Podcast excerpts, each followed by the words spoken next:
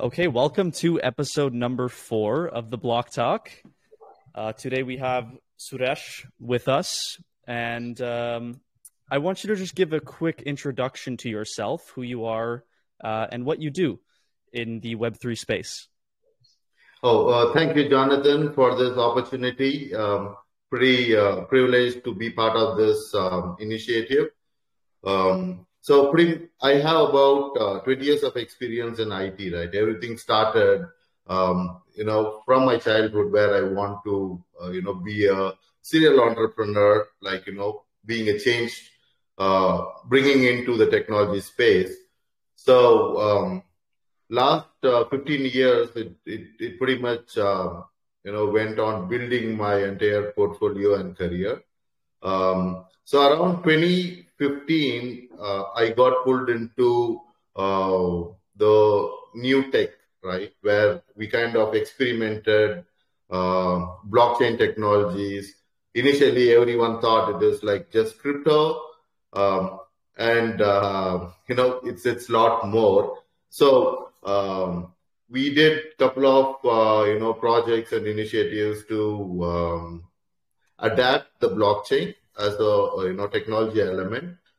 Uh, as I continue through that journey, uh, Web3 is a new term coined as it's part of an you know blockchain application. Like uh, we have um, NFTs, metaverse. Um, Web3 is like the new digital way of um, you know getting um, uh, any business on board uh, into the future. So um, what we do is um, we created a Web3 consulting firm where we provide um, resources, uh, consulting recommendations, as well as um, uh, you know we do a couple of uh, products uh, which we recently launched. Um, still, we are like you know, into the testing phase of it. So, uh, blockchain is the starter. And then, you know, as they progress, you know, we moved into NFTs, uh, metaverse, and um, now into Web3. And that is going to be the future uh, of internet. Okay, so Web3 is something that I uh, personally have heard many different definitions and uh, things that that term is used for. Now, you as an individual and uh, you know, with your experience, what is your textbook definition of Web three? What what is it to you, and what does it mean to you? For if I need to tell, um, you know, what is Web three in layman's words, uh, right, non-tech words, that is the future internet. Um, but if we need to get into more technical, uh, you know, definitions, it's more towards uh, uh, decentralization. That is the key element where you know Web three uh, uh, plays a role.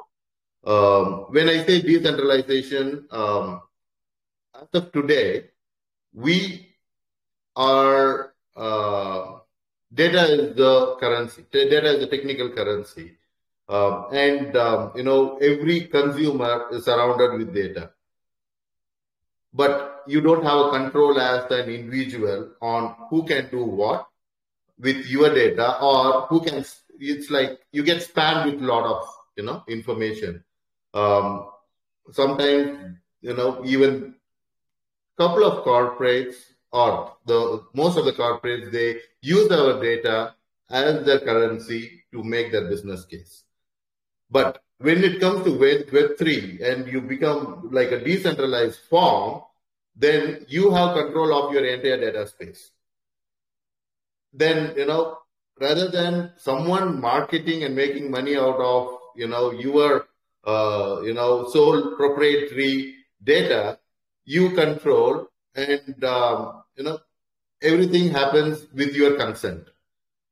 That is how I put it. Like, if I need to sell myself into the you know internet world, that is a good platform.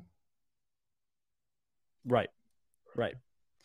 And when you see that, uh, you know, the future of, of, of data, of course, because I think that I, w- I would agree that that is the biggest part of what Web three is, is that you you give the the users and you give the people the the power back, because yeah, a lot of these big social media companies and such are just using selling everyone's data at crazy crazy rates, and a lot of people are very blind to it. A lot of people don't really know what's going on. A lot of people are are unaware that their data is being sold, and that it's not just one person, not two people, it's everyone's right? So yes. do you see that um, there being specific providers which hold that data for you? So like obviously that would be held in like a wallet or something, uh, and that would be tied to to you. But do you see that?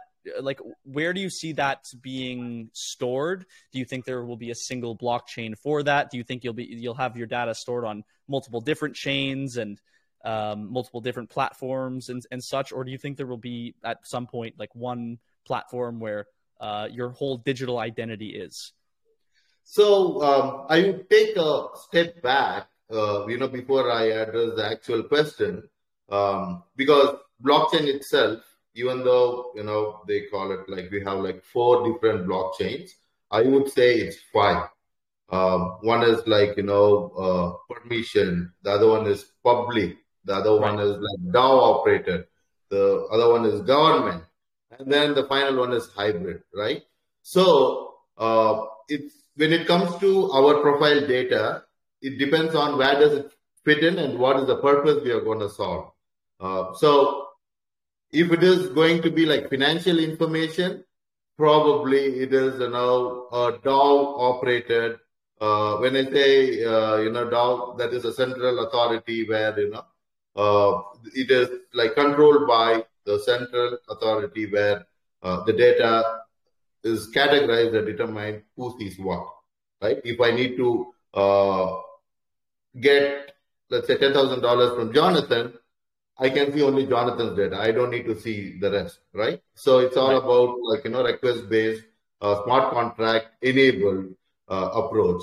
But when it comes to my, you know, profile, I'll, I'll take a notch, the upper notch, right? When I take this data, move into Web3, I create a virtual me uh, into the platform, which is like, and then I get to say who can interact with me. In order to do that, again, there will be like an independent body. You know, again, it depends on the purpose. If I need to do like, you know, buying or like if I need to do selling of any products, that will be like a uh, public blockchain, but again, you know, hosted on a private network. And the other one is like governments, right? When I regulate your voting privileges, I do your KYC, that becomes a government blockchain where like, you know, government kind of gives you the limited access on a need basis um, so that that is how the future is going to be. That is how I envision the future where it will get categorized based on uh, probably you apply a portion of the GDPR rules, right? Uh, right? In Europe, GDPR is like a very primary thing. Probably you apply uh, your, you know, HIPAA rules towards your patient information. So based on the purpose, the data will be owned, segregated, and there will be like lot more companies coming in. It may be a startup or it may be a well-established company or an entity adapting the blockchain technology so that, you know, uh, and everything is going to be a consortium that is given. Yeah. It's a consortium based, decentralized, which means that no one owns the data apart from the actual user, uh, you know, where the properties or attributes are set together. Exactly. And yeah, I think that's a, an important thing you bring up is you have to look at the different types of blockchains and you know how that data is actually being stored and who's controlling that data, right? So I think that will lead me into my next question, which is um, with most of these blockchains being completely open source, like Bitcoin, Ethereum, all of the Hyperledger, you know, protocols are, are all completely open source. Anyone can take them and, and fork it and create their own own blockchain yeah. on top of that. So I'm, you know, I think we're all sure that um, all of the the banks and all of the big Fortune 500 companies and you know all of the big players in in our world today are going to adopt blockchain technology just simply because it's so easily available for for mm-hmm. everyone. And do you think that may like do you think at some point because we, we do know from from uh, you know history will tell us that in every business of, of the world someone will always have control right? Like we, we know that like there's there's in one way or another decentralization is a is a great thing and it's something that i think everyone in this space wants to work towards but at some point there are going to be players like there are right now, like Bitcoin and Ethereum, even though they're they're decentralized platforms, those platforms still hold the you know monopoly over the space. So, do you think that um, with the possibilities of things like uh, central bank digital currencies and uh, certain things like these, where they're on uh, permission blockchains, do you think it like uh, things like that take away from the nature of what Web3 is? If uh, if a particular entity or a group is going to have control over our data, then it pretty much fails the fundamental use case of blockchain, right? But having said that, there will be power players, right? When I say power players, those are, those are like, you know, uh, massive networks. For example, uh, today, let's take uh, about uh, take take a use case of a bank, right? For example, the Royal Bank of Canada will have information about only their user base, right?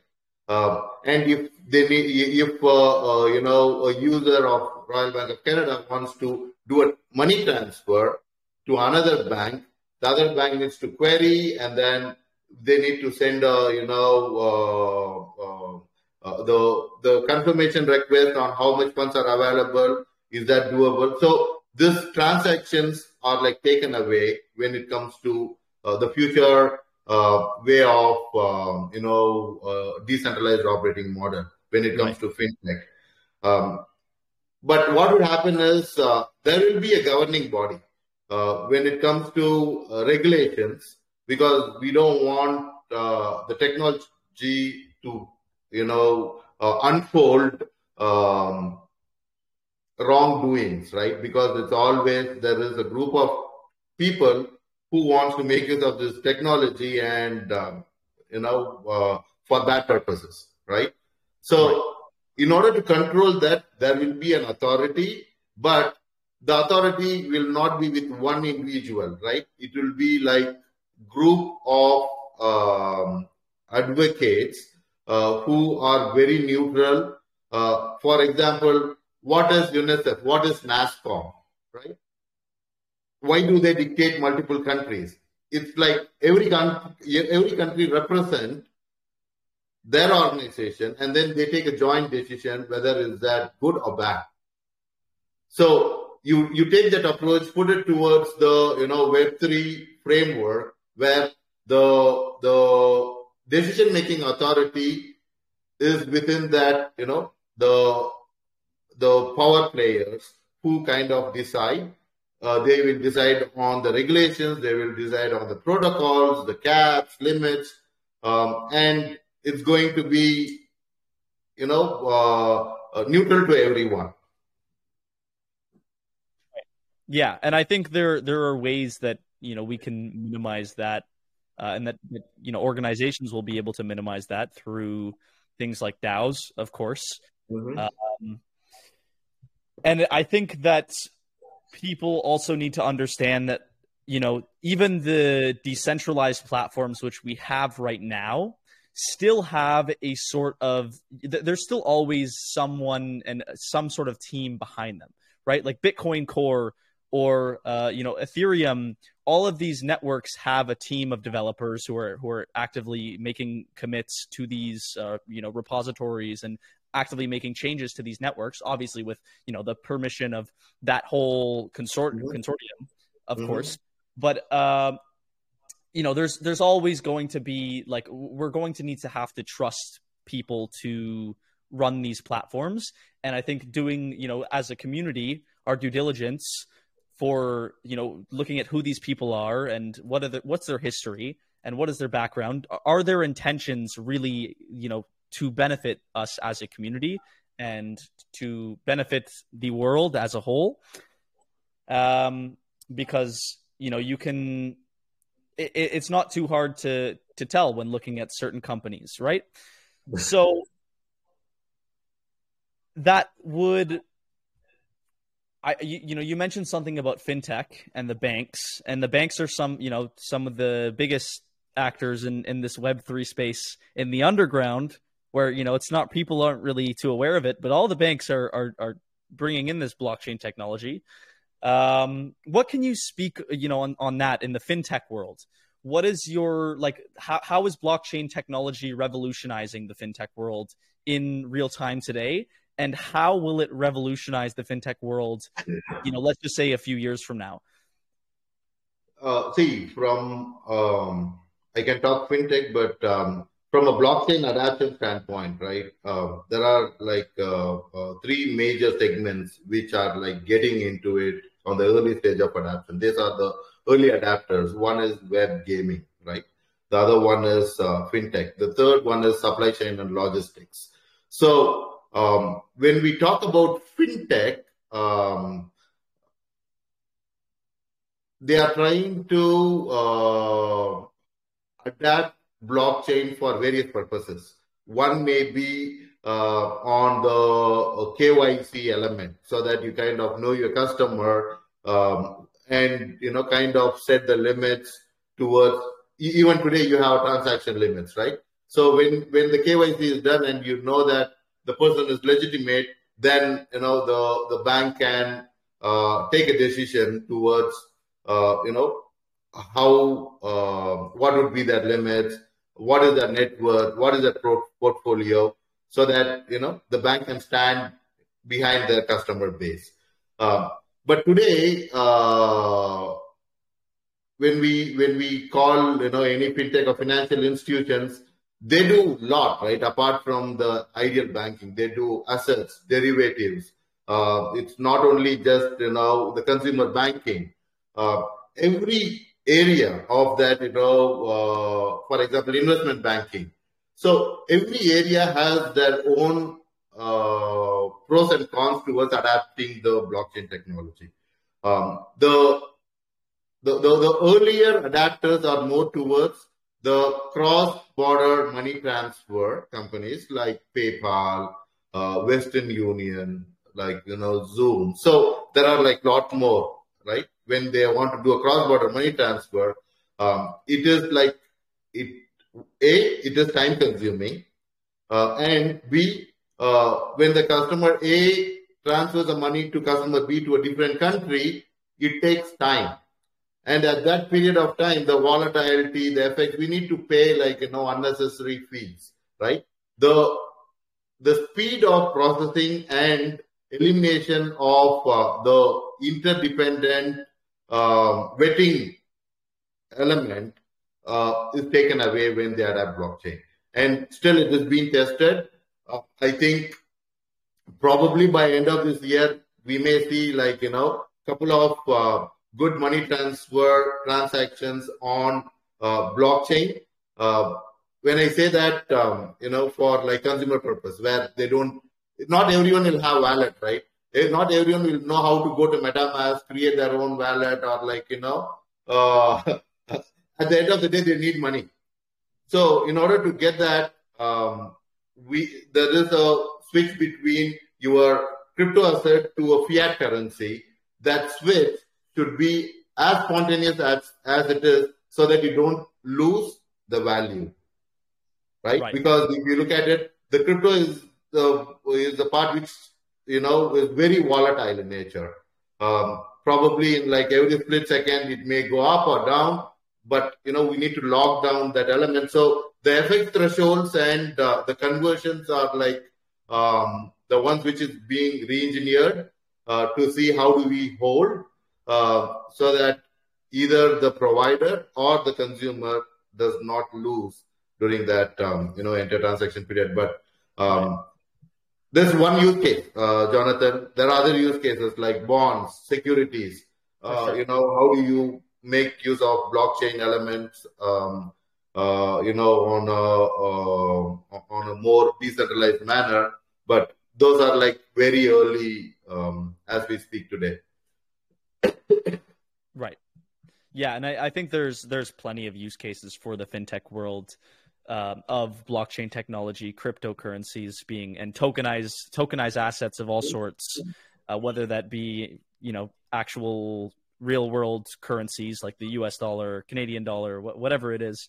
Um, that's that's I think you know the biggest one that the world has recognized. But uh, yeah, tokenized assets I think is is also another another huge huge huge one. Uh, and you did bring up a, a point of like, and something that is really important to note is that this blockchain world right now is in the you know the the Nokia phases, as I say.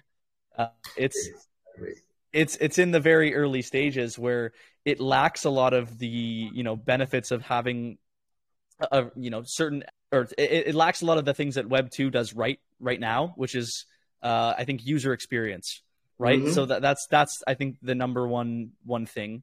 Uh, you know, I believe in in my opinion is that the user experience in Web three for new people is horrible because we have all these uh, crazy cryptographic hashes and you know you mm-hmm. have these private keys and mnemonic phrases and, and all of this stuff that's just gibberish to to 99% of people. So most when most people when they sign up for their metamask wallet they're like terrified right? Yeah. Uh, and i'm i know i was. When i when i first you know made my crypto wallet i was like what is all this stuff going on? What is 0x you know 724 oh I, I have no clue what any of this means right? And as you as you start using it you get used to it. But for new people it's it's really difficult. And um, like what can be done to create the you know a more user friendly experience without necessarily centralizing like without necessarily centralizing things right? Because we have things like centralized exchanges and uh, centralized platforms where your uh, your wallet is like a typical you know account where you sign in with your your familiar username and password or your email and password. Uh, but like how can we sort of you know create some sort of hybrid system which some people are doing. But what do you like i just want to know what, you, what your opinion is on is the the future of the user experience for web3 and how how it can be improved while still so, maintaining that active uh, that uh, you know aspect of decentralization. So uh, what happens is uh, let me uh, let, let me give you a little bit of um, use case uh, so that um, you know uh, we are uh, pretty much um, clarifying the mist here. one is this right in on in our current Internet 2.0 model, there is a web layer which is the front end that pretty much takes care of the customer experience but the data, I'm not talking about data, I'm talking about the experience because uh, Internet 2.0 is about customer exposure. It's not experience. So right. the experience yeah. is taken care, but customer is exposed everywhere. Uh, the middle layer is about like, you know, you have the actual processing which happens like, uh, it may be like, you know, you were um, uh, you were middleware like you know TIBCO uh, or like your servers which actually does the processing, and the backend you have the database, right? Which is the I am just uh, you know using a three tier as an example, but when it comes to uh, uh the web three, um, you are right. The customer experience is missing because of lot of technicalities.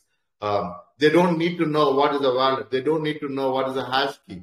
But uh, when we create a web interface which masks everything and pretty much it gives what the customer wants as the end product. Um, and the backend is the actual blockchain. And beyond blockchain, you can put all compute, you know, uh, whatever is expensive.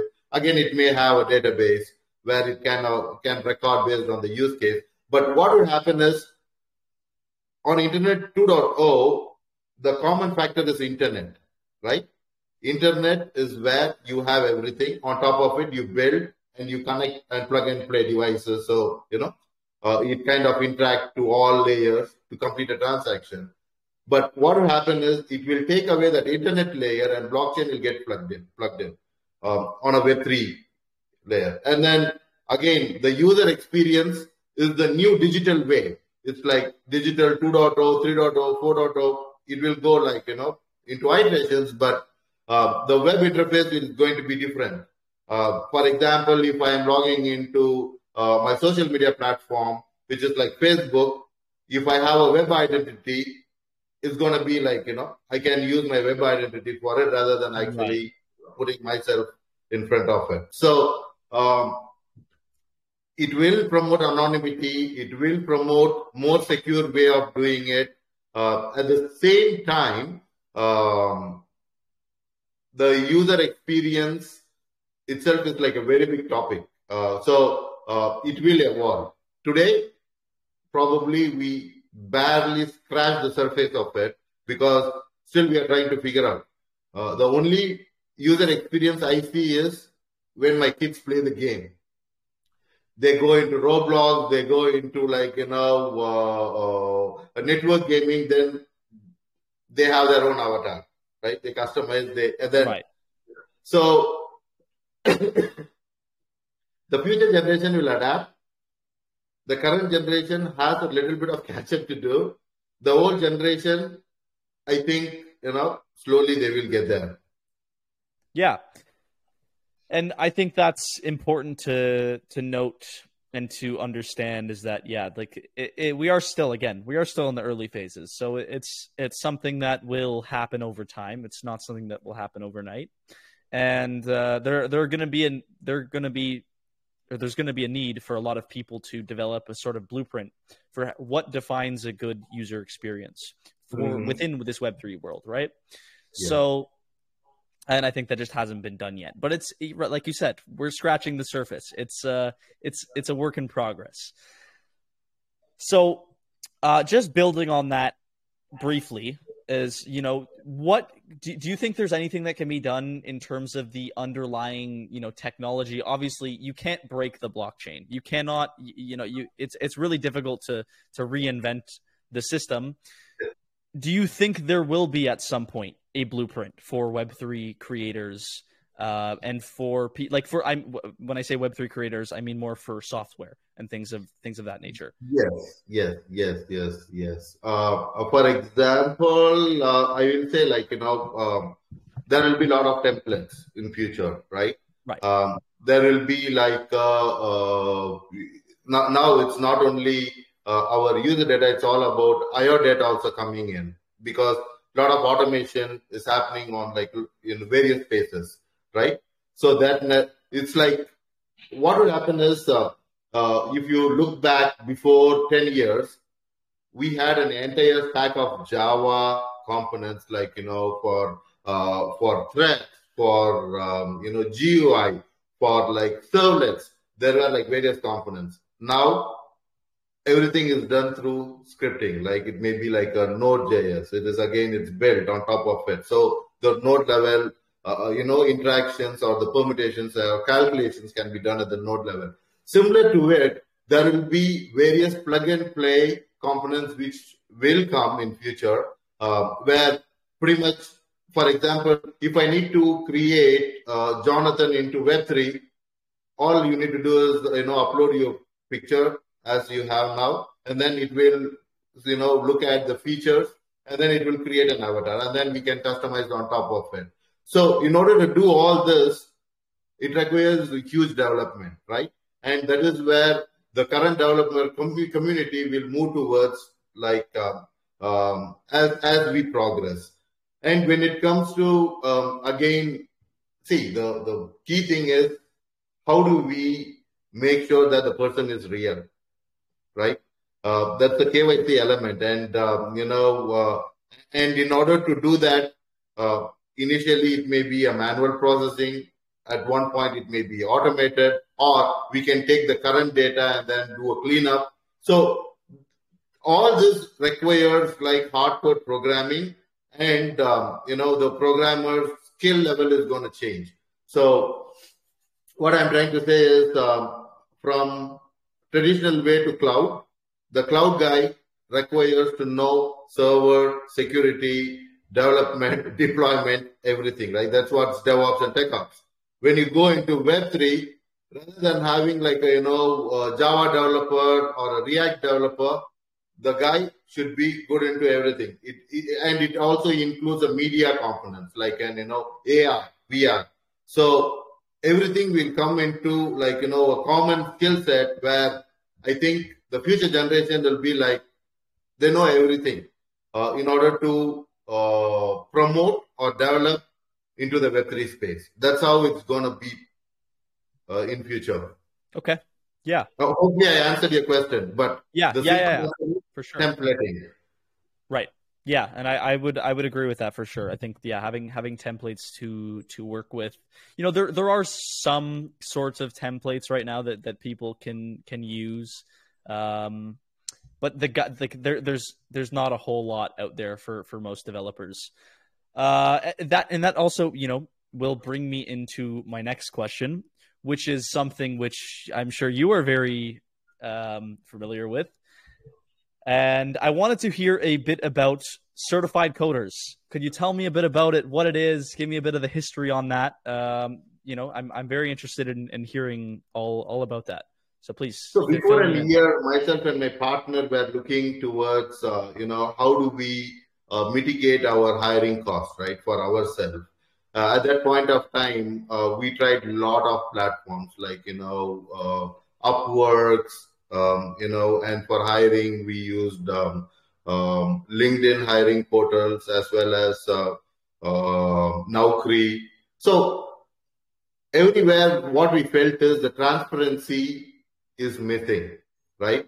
And the uh, the legitimacy of the candidate is something which I cannot verify even when I talk to them. So we said, uh, and uh, based on my experience, cost of quality is always higher when it comes to hiring. So uh, if we choose, if we hire a wrong candidate, pretty much it spoils the morale of the entire team, or it pretty much pulls back the progress. So uh, what I was, uh, you know, telling Gary is like, is there a way where we can validate the skill um, and pretty much, uh, you know, put a check. Apart from that, can we also look at the references on like, you know, how that resource is based on the previous interaction? And it's not biased, right? We kind of take away the biasing element, you know, if uh, it is like a, you know, improper exit. Uh, but at the end of the day, we take care of the background checks, verification of their education, their skill, uh, their certification when it comes to the technical part, and their uh, attitude towards working. Based on that, that's one criteria. The other criteria is based on the experience. Uh, we do just P times Q and set a price so that there is no variation among developers, right? So um, by doing that, uh, I said, this part is done, the validation is done, but why? Because we are working on the blockchain, why don't we put this entire structure into smart contract so that anyone can choose this as like a, you know, checkout mechanism where I can buy out a resource for the period I want with contract, right? So right.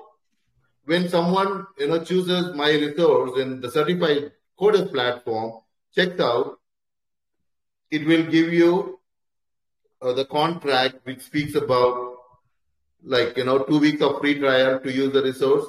Post that if they confirm, then the resource becomes billable for the period of the you know uh, the request. Wow. And and the thing is, the rate is transparent, right? The resource knows how much is the sold for. The buyer knows what is the price they are getting into, or so that the budgeting, the costing element is taken care from a corporate layer. The resource also knows what is he going to get in hand, and we take a, you know, I think um, uh, about five percent fee in both the ends, so that um, you know we enable the transaction, and it is pretty much the cost of running that, um, uh, you know, uh, platform. Right, and for that, uh, what what's the process of verifying that that work is actually done? Like, is that something that uh, the the like employer would do? Uh, we are going to coin the word hybrid, right? Uh, we will have an independent person, uh, you know, giving the background checks or verifications like traditionally it happens. Right. And the rest of it is like pretty much uh, on, um, or it's an automated uh, basis. We'll trigger a couple of emails. We'll get the feedback. We uh, we kind of uh, correlate the responses, and then we kind of put a risk score against that resource. Okay. Right. And how long has that been running for? What's the yeah? Uh, we did the beta launch in uh, November. Uh, we tested that platform out, um, and um, we are into the security testing so that um, you know we can enable the payments through the platform itself. For now, uh, payments cannot be done on the platform. So uh, we want to enable the, the the payment element so that you know it's truly a Web3 uh, model rather than having a hybrid of blockchain and you know um, uh, supporting the Internet 2.0 ways of working in the backend. So right. And how many developers do you do you guys currently have signed up for the platform? I, I think we have about uh, two two hundred and forty uh, wow. developers. Yeah. Wow. And that's in Wow. All Web3 space. It's like, uh, you know, in Web3, there are like various skills required. It may be like a front end developer. It may be like a, um, you know, AR, VR related. Uh, it may be security. So we have like mix and match of uh, all all the skill sets in our platform. Wow. Okay. And you said most of those are, are Web3 developers? Yes. Most means I would say like 90% of them are Web3. The 10% are like blend of cloud and security. Okay. And, you know, long term with this platform, what is the the vision for it? What like because you said right now, uh, you like it, the full version, I guess, of the platform isn't yet available. Um, but like, let's just say, you know, three, four, five years down the road, what's the vision for this for this platform? Where do you intend to be? and uh, how do you intend on you know continuing to grow this? Uh, five years down the lane, my platform will eliminate the HR organization, uh, especially the recruiting. I think the trend is already started, right? If you look at the recent layoff from all the you know uh, Fortune 500 or like high tech, most of them who got lay, laid off are like recruiters, right? So this platform will eliminate that. At the same time, it will pretty much, uh, uh, you know, join hands with the DevOps or the project management community where it kind of determines your cost structuring as well as, uh, you know, predict, um, you know, any, um, any overrun of your cost when it comes to projects. So it's like there are a lot of angles. Uh, the uh, the financial angle, where you kind of leverage the payment gateways, the planning angle from a project management standpoint, your hiring angle from like, you know, uh, uh, choosing the developers, and it's going to be like massive when we roll out to other geographies. For now, I think most of the developers are from US and India. Uh, I think Gary has a plan to roll it out in Canada uh, because we want to um, segregate those uh, resources so that um, you know we are going to do a geo-based tagging so that anyone can choose or hire the skill irrespective of the uh, physical presence. Right. Okay, can you give me a bit of an idea of the user experience on that platform? So, like, let's just say I'm a uh, like I'm looking to recruit maybe a team of two or three developers, and I come on your platform. Uh, and I guess you know I would put in my what I'm looking for, and then um, it, would it just immediately you know show X amount of developers and like can you give me an uh, you know how the how the platform actually works and what the user so experience from an uh, see first of all from a corporate standpoint where you are planning to hire you need to have your profile right that part probably takes like five to ten minutes um, and then then the moment you complete it, you get into the portal. From there on, it's just three step process. Like you pick the resources you like based on their skills and the, the needs of the location. And then you add to cart, check out. That's all. You are on mute, Jonathan. Uh, I, I yeah. clicked it like five times. No worries. Uh, yeah. Wow. Okay. So, uh, and I'm I'm sure uh, crypt you'll you'll be able to pay with cryptocurrencies as well. At at, some uh, point. We are like currency neutral. Uh, for now, it is uh, you know uh, both the parties uh, are enabled through fiat transactions, but okay. cryptocurrency, yes, because I don't need to depend on any third party, right? I don't need to depend right. on bank. So um, it will be enabled. The question is, will the receiver accept that currency, right? Right. Because yeah, yeah. So the volatility part is always a question, but I would have to, you know, work if someone is going to pay like a couple of bitcoins, you know. Right. So, uh, so it depends on uh, the the currency, and um, it has to be like you know agreed between two parties. We don't dictate the terms. If we start putting if, buts, and you know whens, then the user experience is compromised. Yeah. Yeah. For sure. Okay, very, very, very interesting. I'm gonna have to check that out. I'll, uh, yeah, I'll, I'll, I'll go through that and and check that out. Maybe refer it to to a few people who I know because there are a lot of people within this Web three space who are who are looking for developers. I'll tell you.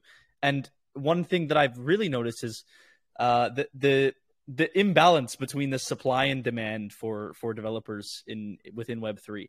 Right, like we have all of this talk on on Web three and what it is, and you know it's all over the news and ever it's everywhere. Right, but there's not a whole lot of people who are building and creating within this space right? So I think that's that that would definitely that that platform would be something that would be a big big help because you're creating a place for people to actually find where these these you know creators are, yes. the people who can actually help you build this technology.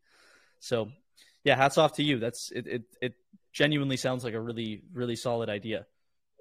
So I'm gonna yeah, check it out. That that's how startups evolve, right? Um, we we brainstorm, we try to get solve a real time problem, and then we scale. Um, and uh, that's what we are trying our best. And uh, uh, quickly, I, I just uh, realized uh, when we were connecting um, together, you were like creating a roulette gaming platform. Yeah, right? yeah, yeah. Um, that's the template anyone can use your model and then they can just plug and play into metaverse and that's how it's going to be. Like if I right. need to bring in a component, it I can pretty much reuse it. So we are trying to create reusable um, add-ons. For now, you know, the current term is like APIs or gateways, but now it's about object. The object can be reused anywhere, and that is what we are trying to do. Um, and another interesting theory is like um, going forward in certified uh, you know coders based on the uh, customer feedback they will start earning credits and points where they can leverage or they can you know pretty much uh, uh, uh make use of it for their own marketing purpose. So right. there are like a lot of things we are thinking but it is evolving as we speak. Okay and do you believe that there is a like that there is a lack of development services for Web three right now? And it, like I'm assuming that would be because of a lack of developers, um, which I, I think is fairly evident. But how do you how would you suggest and, and also how would you suggest that we bring in more Web three developers? How do we attract more developers to come and build blockchain technology? So uh, we have a lot of developers, but the awareness on what Web3 is is what is lacking, right? I mean, uh, when when the Bitcoin, uh, when the blockchain came into existence, everyone thought it is Bitcoin.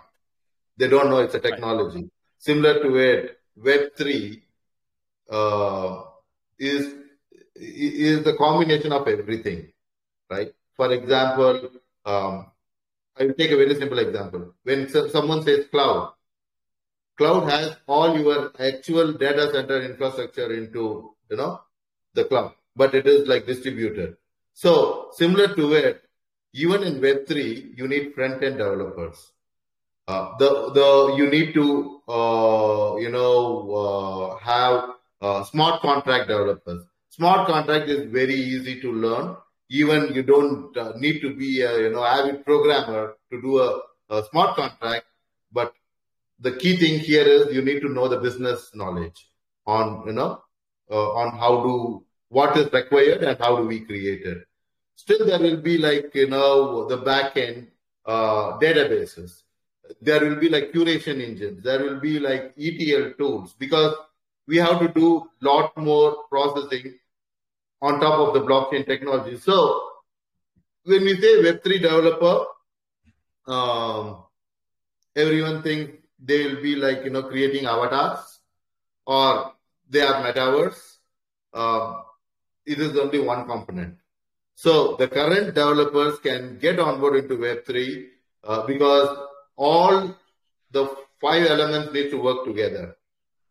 Your cloud, your network, your security, your uh, smart contract, and your front end. Right. Okay. Yeah, I think that that answers my my my question quite well. So so you're making the argument that the we do have a sufficient amount of, of, of Web3 developers currently. Yes. Okay. Yes. Yes. And what have how has Web3 changed the way that you do business as as an individual? Would you say that it that it has? Do you think that, uh, and also do you think that Web three will will change the way that companies interact with each other on a, both a B two B and B two C, you know, level? See, uh,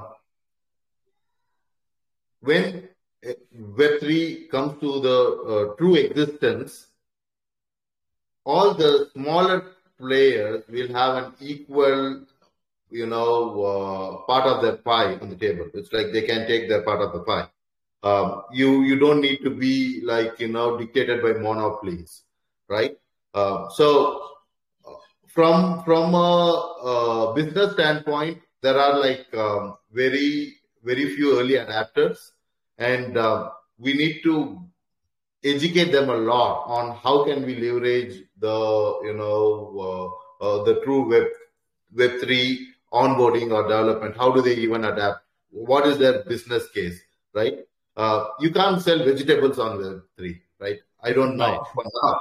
but uh, it has to the, the the selling proposition should have a unique property where you know it can be there. So uh, what I would say is like um, for now we will keep advocating the use of Web3 and uh, we need to have a real consulting mindset or open mindset to hear what what is good for them and does it really make a business case, right?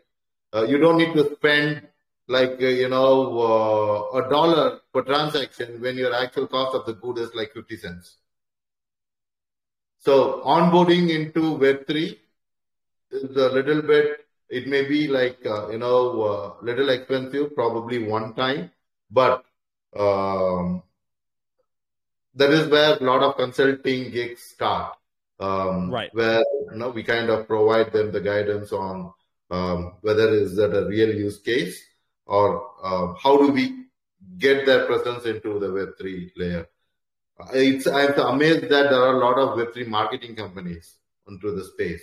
So, uh, what are they marketing? We don't know because uh, you know uh, there is like very limited segment who can come into the Web3 space where uh, one one of the prerequisites is like they should be always already into digital and cloud or else you need to start everything from scratch and that's going to be like a very expensive proposition right Okay.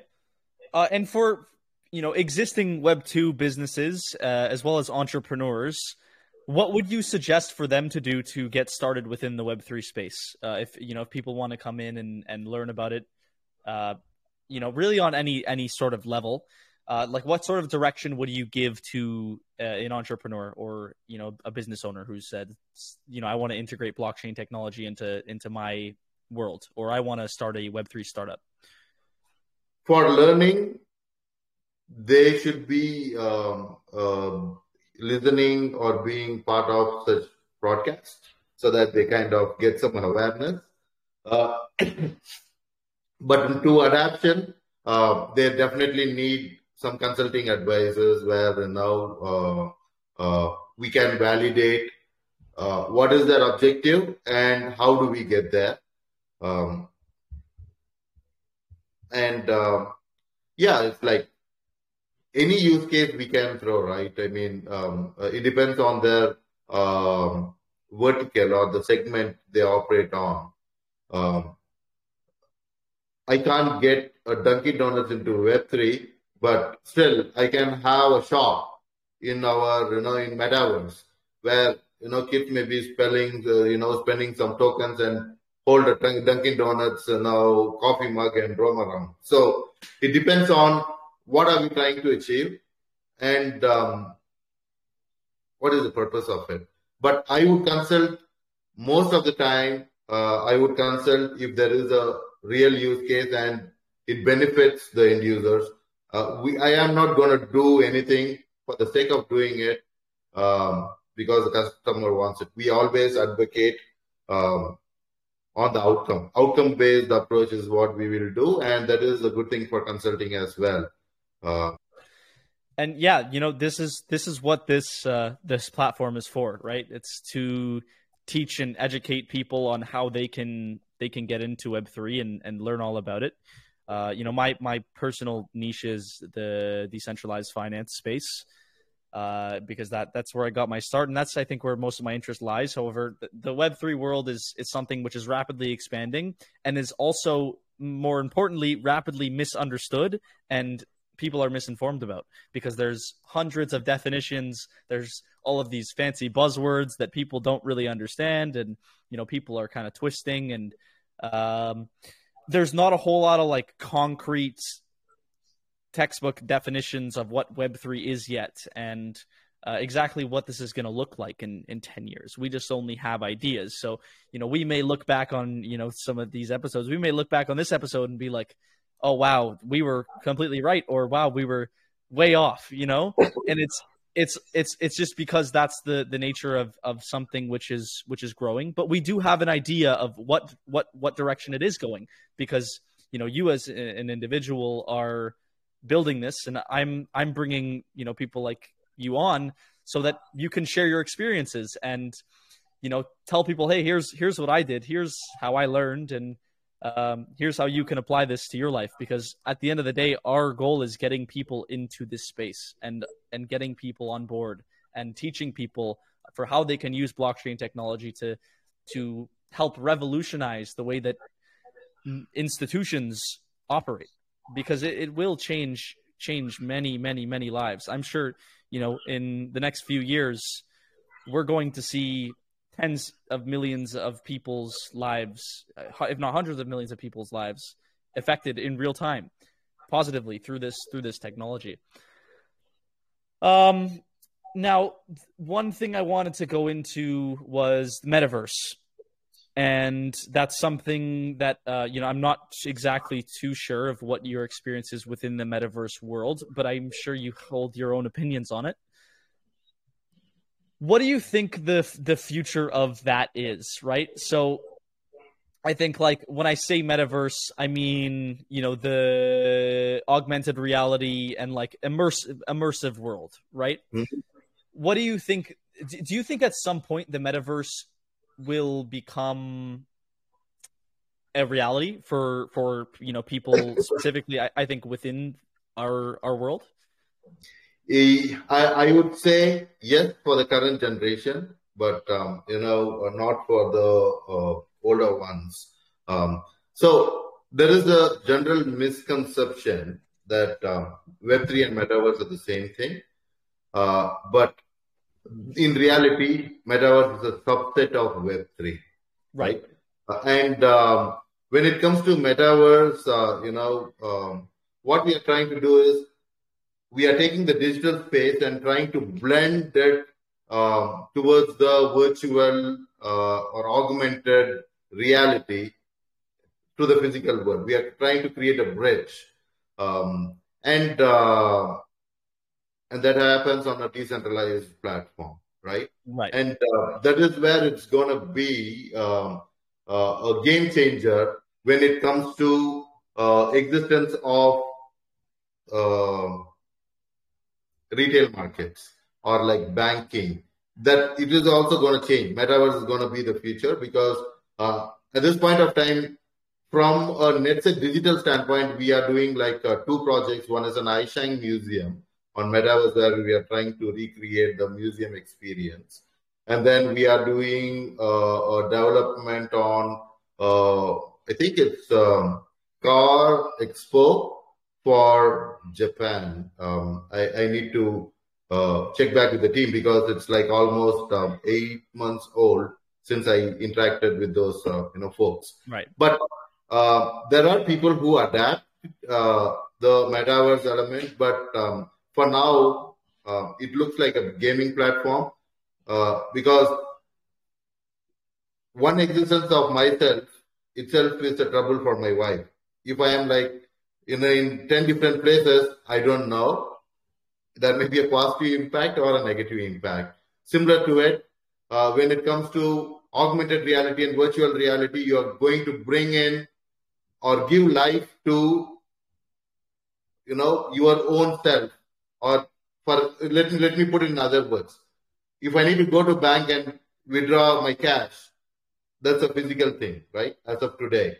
If I go into metaverse, in metaverse I see a bank and then I need to withdraw some tokens. If both happens at the same time, I don't know how, how it, is, it will coexist, but those are the use cases we are exploring. Right. Okay. And how like what do you think the time frame on that looks like if you just had to take a guess with your current understanding when do you think is like the closest that uh, you know the closest time that we'll we will actually see real metaverse integration? Because obviously we have we have metaverse integration. It exists. It's here. But like it's still a fairly you know small thing in terms of the user base. When do you, so when do you see that becoming something where we have, you know, like a few hundred million users, let's say? Oh, few hundred million probably uh, by you know end of 2024. Uh, but by end of 2027, uh, that will be like um, you know as big as uh, Amazon or wow. eBay. Because my kid has a Metaverse account. I don't know how. You know, the right. current generations are adapting, uh, which means that um, you know uh, it's it's all about like two or three years. Um, we'll be like at peak, and pretty much that is one component of uh, you know becoming a real Web three company, right? Or adapting the uh, the true digitalize, digitalization through Web three. So um, yeah, in three years we'll be like above 100 billion when it comes to market cap, but we are early now. Probably, I think we are less than five, five billion from a adaptation standpoint. Wow. Okay. Well, uh, yeah, I guess we'll we'll see how that pans out. But I, I can see I can see it for sure. Right. The the developments and advancements that are happening within that the the metaverse space is is pretty crazy. So I'm I'm seeing it happen happen everywhere. All all of these yeah. you know news feeds and things popping up on on my own feed. It's it's crazy the stuff that that people are putting together. So, yeah, I'm I'm I'm definitely interested in that for for the future. And uh, finally, just jumping into our, our final segment of the podcast. I can't believe we're already at about an hour. Time flies. Uh, do you have any interesting stories to tell about your time in the Web3 space? About maybe, you know, any projects you've seen that have done well or, or you know, good, bad, or ugly? Anything, you know, that, you know, you, you might want to share about your time within this space? See, from a Web3 uh, space, it's like uh, um, we provide resources and we do consulting, right? Uh, there are like a lot of uh, consulting discussions I go through uh, for example, in our Toronto event, um, there was a doctor who came and you know she was asking about how do I enable my uh, research data and make it accessible for you know my fellowships rather than uh, can we do it in blockchain? Uh, you know, without blinking uh, my eyes, I said, yes, we can, but uh, who owns the data? Like, you know, who governs it? And I think uh, the first step is to create DAO, right? And that is when you had team of folks who are creating, you know, uh, the DAO model, you know, you are, you are promoting the adoption of um, autonomous organizations. So I, we pretty much, you know, at least we convinced her that yes, we can uh, create um, a working model where they can research on the patient data by putting, you know, uh, restrictions on who, what, where. Like there are like a lot of things we can put mask out, um, and it has to be a consortium based, and it has to be uh, consensus based from the uh, data owner at the same time um, governed by two or three hospitals. So there are like a lot of use cases where there are like interesting arguments. One guy asked, uh, "Can I do voting in blockchain?" I said, "Yes," um, but it is gonna take significant amount of funds from your election campaign because I need to spill out a token for every you know, uh, participant uh, right. who's going to do the voting. So, and uh, again, I have to do KYC. So there are like a lot of things we can do. Uh, the thing is, um, uh, are we ready yet? No, we are at an exploratory uh, stage. but we were able to successfully implement KYC rules. We are able to successfully do a use case on derivative tradings. Um, and uh, slowly we are getting there. Yeah, and I, I think it's it's another interesting thing is just how many use cases of blockchain there actually are, right? How many verticals within the real world can we actually apply this to? And I think the answer to that question is a lot. Like yes. truly a lot. You know, anything that has to like you said, you know, the the the main um, blockchain use cases are, you know, fintech, supply chain, and uh, verification, and you know, digital identity, right? And those three things are attached to almost everything in our world today. As a, you know, as an individual, if I go and buy something from the store, that is, you know, that's directly the coming from a supply chain. If I'm using my mm-hmm. phone and I'm going on a website, that's my identity. If I'm sending someone money, that's that's payments, right? So that it will revolutionize the way the entire world works, right? Not just it's not just you know cryptocurrency or Bitcoin or or something. It's like this is the the future of the entire world, and then you you you want to bring in the metaverse aspect of it, and it's like okay, now you're actually going to go inside of it, right? You're actually yeah. gonna gonna be immersed in this in this world. So it's it's really really cool to see that you know there are actually people who want to ad- adopt this technology in all types of you know, in, in all types of verticals. So yeah, and that, that's, you know, that's where, where my head's at is just figuring out different sorts of ways and use cases um, to influence people to create DAOs and to influence people to, you know, start moving a bit to more towards this aspect of a decentralized, you know, community and a decentralized world. Yeah, the adoption is like, as you said, uh, on those three segments. Uh, gaming and healthcare is also gaming, like, right? Yes, gaming. Yeah. So, uh, I think.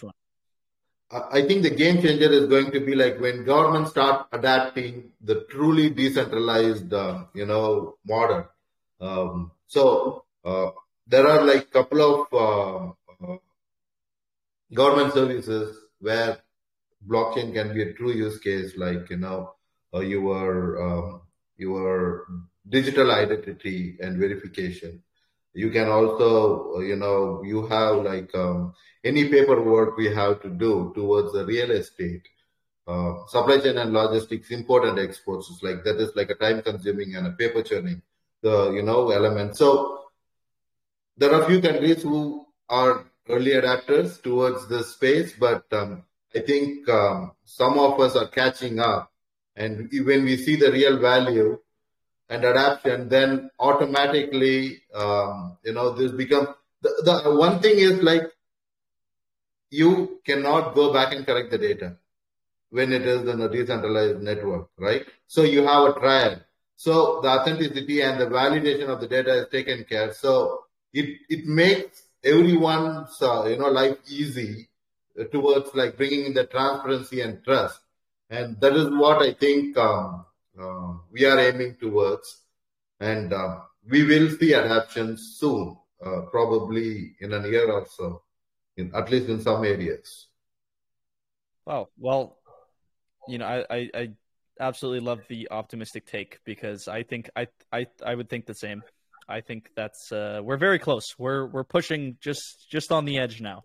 So yeah, it's that it's that final stretch, and I think you know when the the economy definitely has something to to do with it right now. But uh, once things start recovering a little bit, I think it's going to be very rapid, very very yeah. very rapid.